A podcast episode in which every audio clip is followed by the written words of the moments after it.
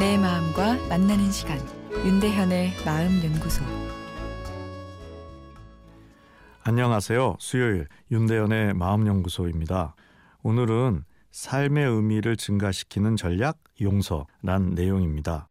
내 삶에 의미가 느껴지지 않을 때 극단적으로 나오는 행동이 자살 행동인 것만큼 삶의 의미는 모두에게 중요한 주제입니다. 어떨 때 삶의 의미를 주로 느끼시는지요? 아, 친밀한 관계는 삶의 의미를 상당히 증진시킵니다. 어찌 보면 당연한 얘기죠. 우리 안에는 타인과 가까워지고 싶은 강력한 욕구가 존재하니까요. 이 사회적 동물이란 말처럼요. 아, 그런데 세상에 외롭단 사람이 가득합니다. 그만큼 친밀한 관계를 유지하는 것이 어렵다는 거겠죠. 아무리 잘 맞는 관계도 시간이 지나다 보면 갈등이 있을 수밖에 없고 또 서로 간에 마음의 상처를 줄 수 있습니다. 아, 그래서 친밀한 관계를 원활하게 오래 유지하기 위해서는 용서라는 관계 개선 전략을 잘 사용해야 합니다. 어, 요즘 살벌한 어, 범죄 소식이 많죠. 야, 이런 일로 총까지 쏴야 하나 하는 생각이 드는데요.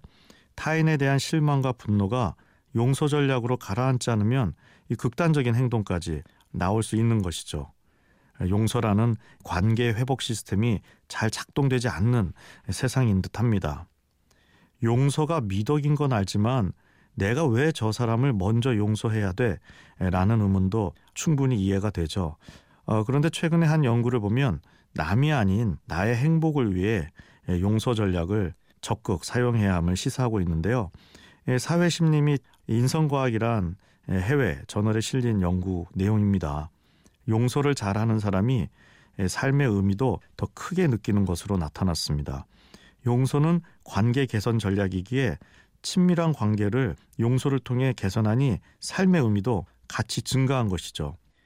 210명의 커플을 대상으로 추정 연구를 같이 시행했는데 이성 파트너에 대한 용서를 잘하는 사람이 시간이 흐를수록 삶의 의미가 증가하는 것으로 나타났습니다. 이 연구를 보면 어, 용서는 삶의 무거운 숙제가 아닌 내 삶의 의미를 효율적으로 증대시켜주는 마음 개선 전략인 셈입니다. 다르게 표현하면 가까운 사람과 관계가 엉망인데 삶의 의미를 느끼기 쉽지 않다는 것이겠죠. 남이 아닌 나의 행복을 위해서라도 타인을 적극적으로 용서하는 것이 필요하다 생각되네요.